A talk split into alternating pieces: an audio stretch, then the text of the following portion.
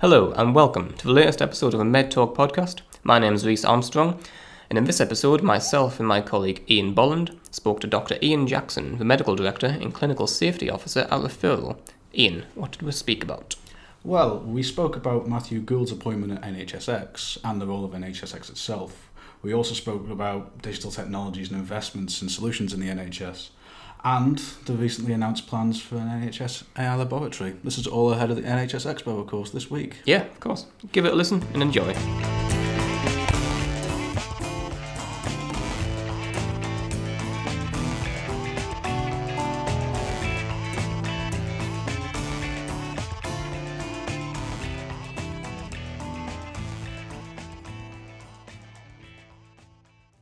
First of all, Ian, thank you very much for coming on and uh, giving us the opportunity to talk to you. Um, we're going to start on NHSX, if that's okay. Um, first of all, I was wondering what you made of Matthew Gould's appointment in the first place.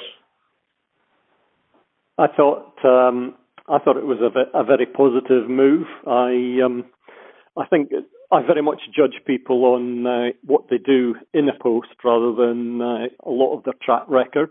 But I mean, he, has got a good background, and uh, I've been impressed with uh, how he's hit the ground with um, touring the country and uh, you know meeting people on the at the coalface and getting an idea of what was happening. So my my initial reaction has been very pos- positive to his uh, appointment.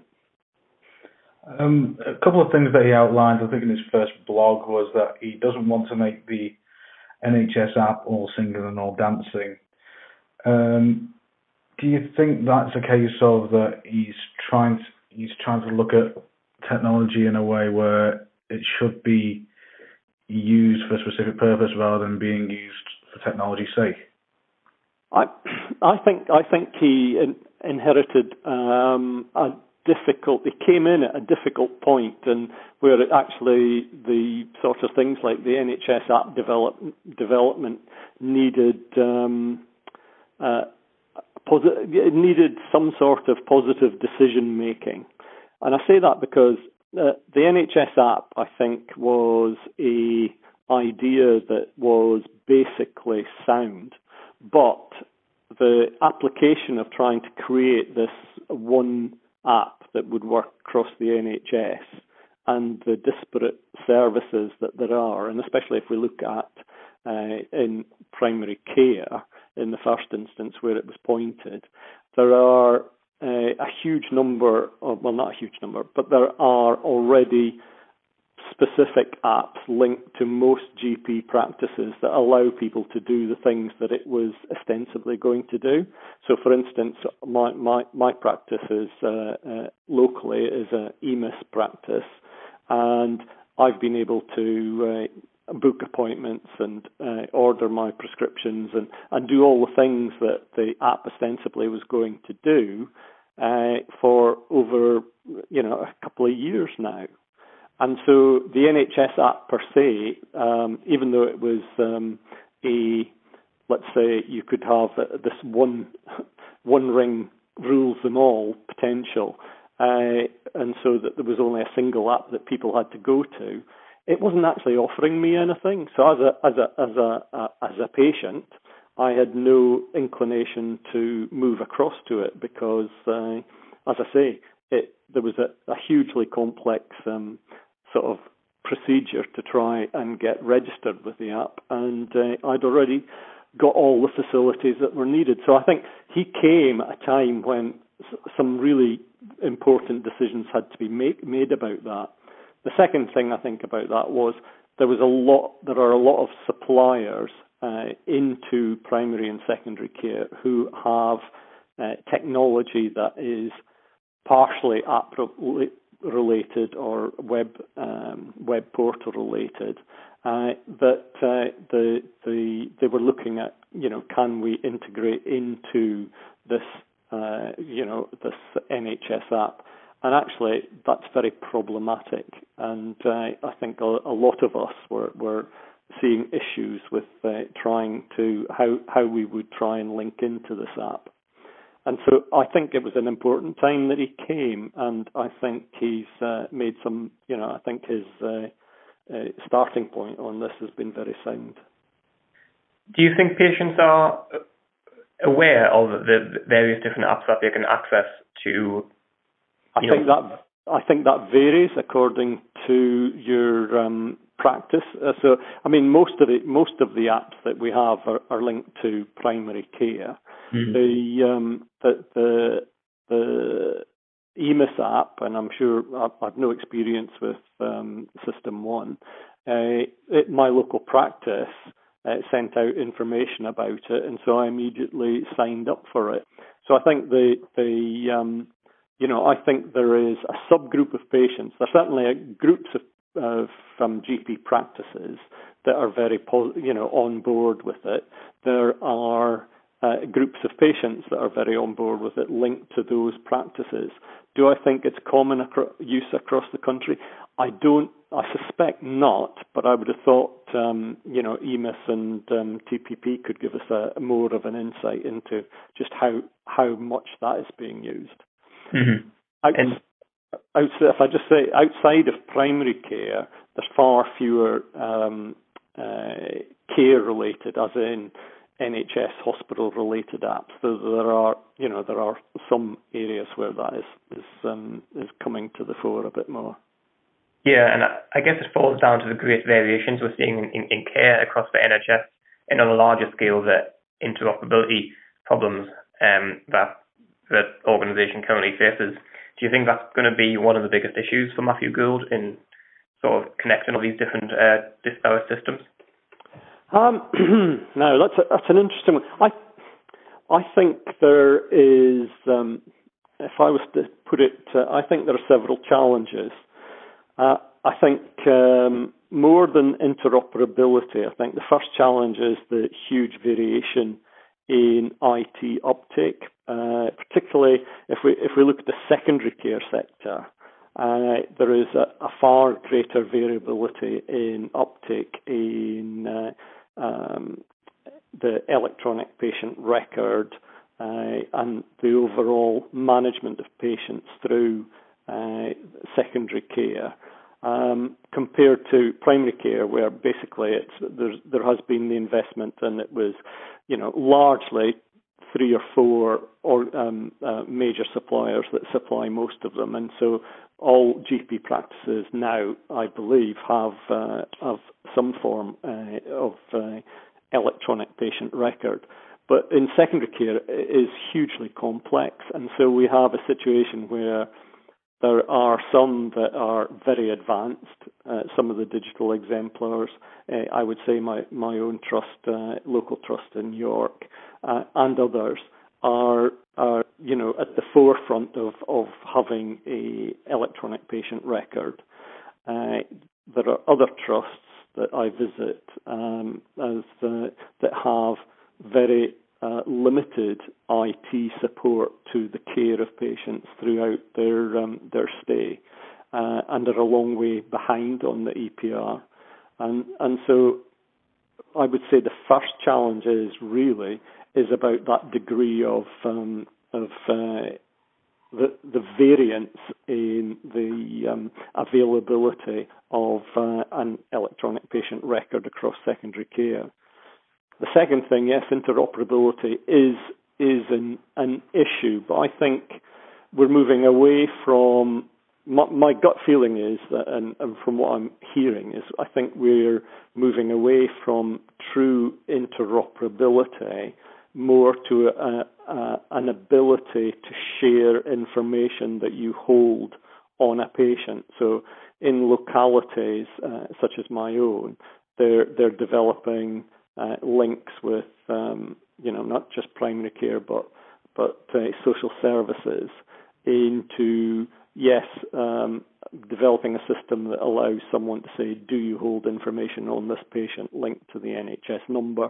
and them being a secure user then and linked to who what their their role is would potentially give them access to uh, and ex- more extended information about that patient so there is information sharing on a broad scale. And so I think interoperability is a huge problem. You know, my EPR talking to you know, the amount of information I York would hold on a patient, it would be very difficult to make that interoperable to another another system, just because of the sheer architecture of how stuff is recorded, and uh, you know, I think it would be a big challenge. Right.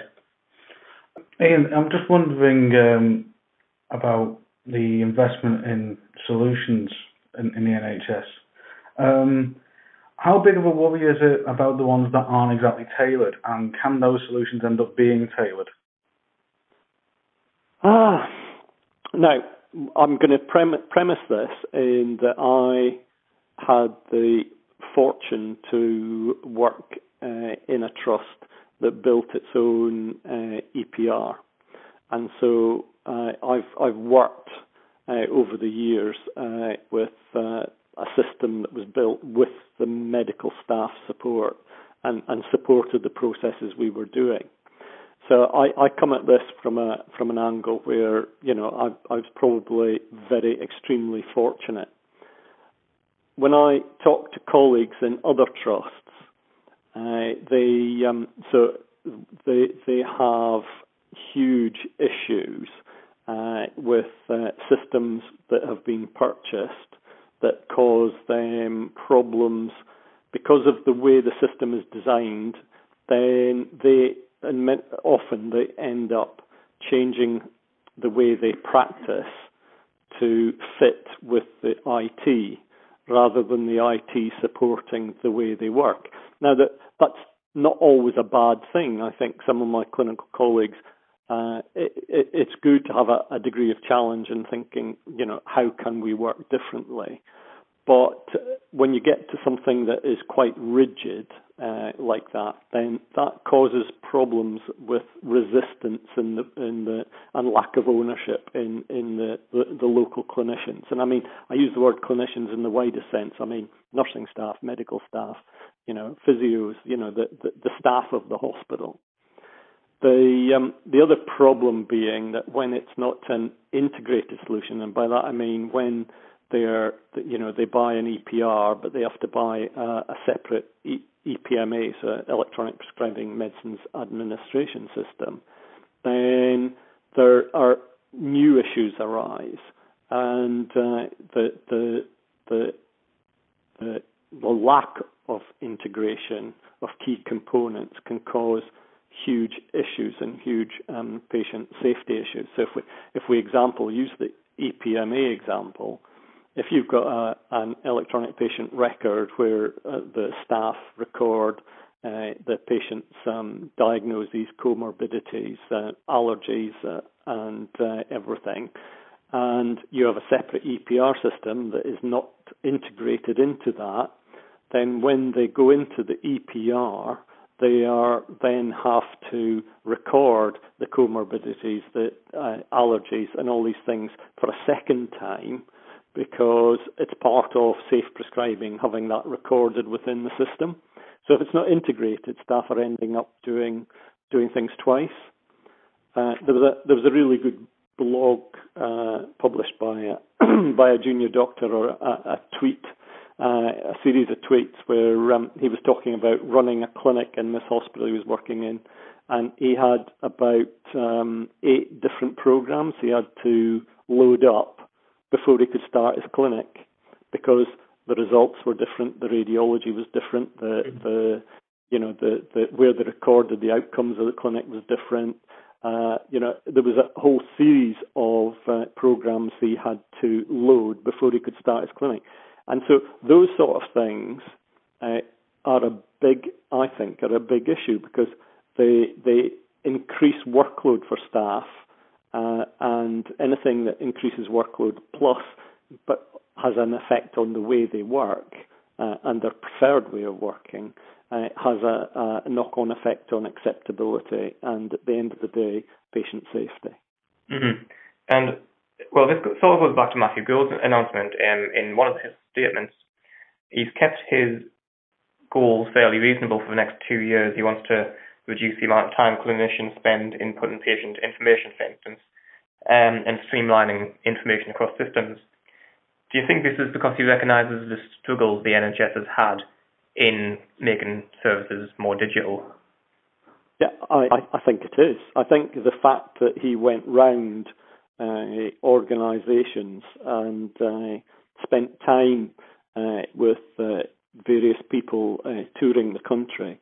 Uh, as I, I you know, as I said at the beginning, I think that speaks volumes. It, it, I'm sure he gained a, a, useful insight on the variation and the challenges faced by the NHS. He also obviously knows the history of uh, the national programme for IT as was in the old days uh, and the huge investment there was, uh, you know, in this uh, big bang approach that failed.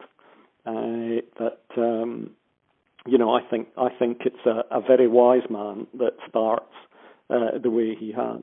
I, I think uh, again, I think it does him credit that that he's um, he's being careful with the um, aims for the organisation and you know bringing it forward because the bottom line is the NHS is, for the most part, moving forward uh, in the IT.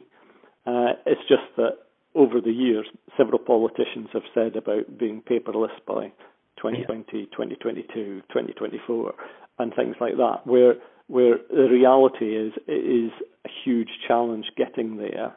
And uh, whereas we might have some hospitals that will make, you know, will you know, get to the stage where they are working without notes, and some are already there. The reality is that uh, uh, there is a huge way to go for those, you know, for the rest of the pack.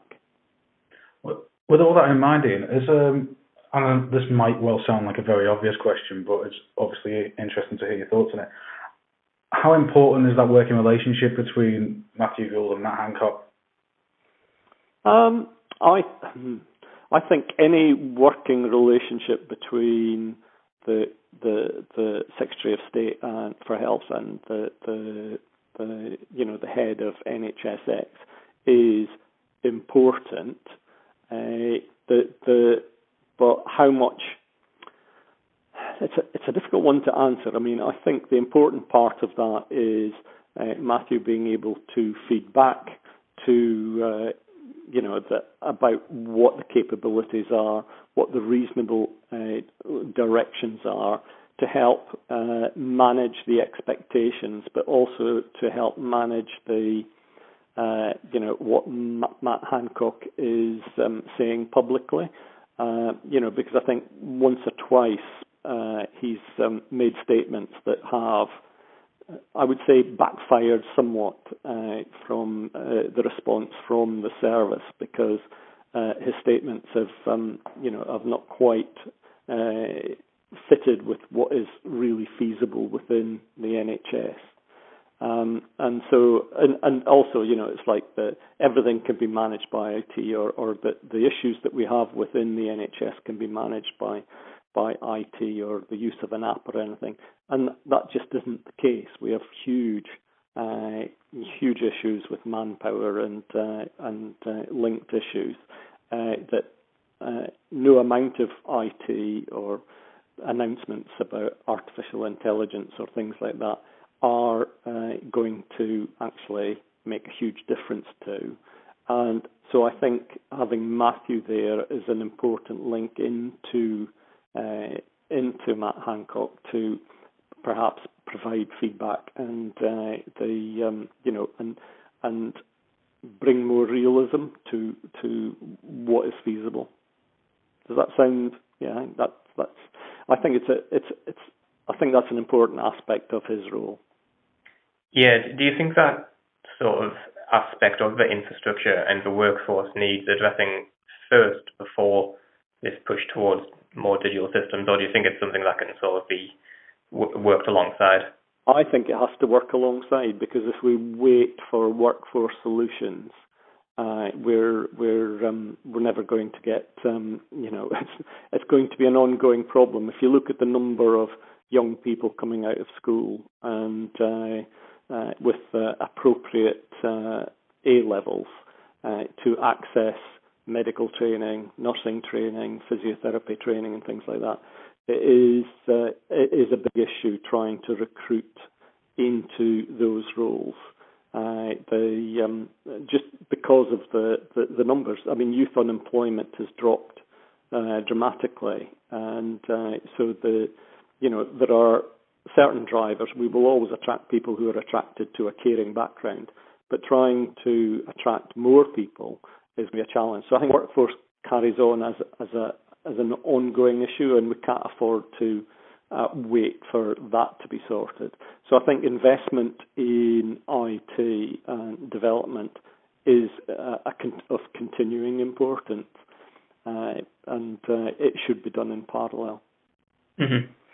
Um, just as a bit of a sidestep, um, we we couldn't um, not ask this question given the timing of when you, of when you come on to talk to us, but we just, we just thought we'd get your thoughts on the uh, the AI laboratory that has just recently been announced as well. All right. Um, I think it's unfor- unfortunate terminology. I mean, I think um, uh, my feeling is that artificial intelligence per se doesn't doesn't exist. I think we can do machine learning. I think there are huge things we can do with um, you know so that the areas are, are you know looking at radiology, looking at scans. We can train a machine from with lots of information, lots of old scans about what's positive, what's negative, and we can make, uh, I think there's evidence there of it being uh, really important. But I would say that's machine learning. Uh, I think the, um, you know, it's like um, uh, the uh, other areas where it can be used. Uh, Moorfields are looking at looking at eye scans and like it's a similar thing. You give it huge amounts of information uh, you can let, make the machine learn to look at these scans and pick things up potentially more reliably uh, than a clinician, or at least give uh, the clinician a say, oh, you should have a close look at this one, and so you make repetitive tasks uh, more reliable. So I think I think intelligence, machine learning, and things like that are are hugely important. I think there's been a lot said about the work done with um, DeepMind and, and things like that, looking at uh, renal, you know, trying to pick up patients who are in secondary care who are at risk of renal failure. Yeah. Well, we can do that. That's an algorithm that you follow. It's not. That's not for me. That's not artificial intelligence. I know with working with my renal physicians that if we highlight the patients who've got uh, an, uh, a dramatic increase in certain blood results, uh, we should highlight these patients to the clinicians say, think uh, renal failure. And so, you know, we've built into our electronic patient record uh, things that, that uses the information that's available on the record to give highlight issues for the for the clinicians. It's no different than if I I'll just describe it like this. We have a national early warning score uh, for trying to pick up patients who are deteriorating, and and so because the sooner we pick these patients up, the quicker we start treatment, the, the, the better the outcomes for the patient. So there's a national early warning score, which is based on your, your blood pressure, your conscious level, your heart rate, pulse, uh, uh, your oxygen saturation, your bloodstream, and we create a score from it. Okay, and that score, uh, once it reaches a certain level, is highlighted to the staff and say, "Oh, you should do X, Y, and Z." Yeah, so we can do that. We can use that score to say anyone scores over an X uh, on on the score. Actually, we should be doing a sepsis screen. And so we can build that into our electronic OBS system. So that's that's that's not artificial intelligence. That's just using algorithms. But we've we've discovered you can go one further if you've got the blood results, uh, or even if you do a, a computer generated score that includes the patient's age uh, and a few other factors. You can actually get pick out the patients who are more likely to have sepsis and so uh, highlight them and get a, a, better success rate. And so there are lots of things that we can do that involve, I would say, algorithms, uh, or you know, you, you're giving the machine the algorithm that uh, that that can that can make a difference. That per se to me is not artificial intelligence. I do I think it's an unfortunate term. Uh, is my honest uh, answer to that. I think, um, and whether the investment is worthwhile, I think as long as it's invested in appropriate uh, machine learning uh, that might assist us in the NHS, then I think the investment's fine because I, I've I've seen you know good results on some of the things that are termed as AI, but actually I I think as I say I think that's a misnomer. Yeah, it makes a better headline as well, doesn't it? Oh, it makes it makes a wonderful headline. Well, I think that's a good place to end. I think it is. We've covered a lot of ground there. Um, so, uh, Ian, thank you very much for uh, giving us the time. Yeah, All right. thanks very much, Ian. I hope I hope that was all right.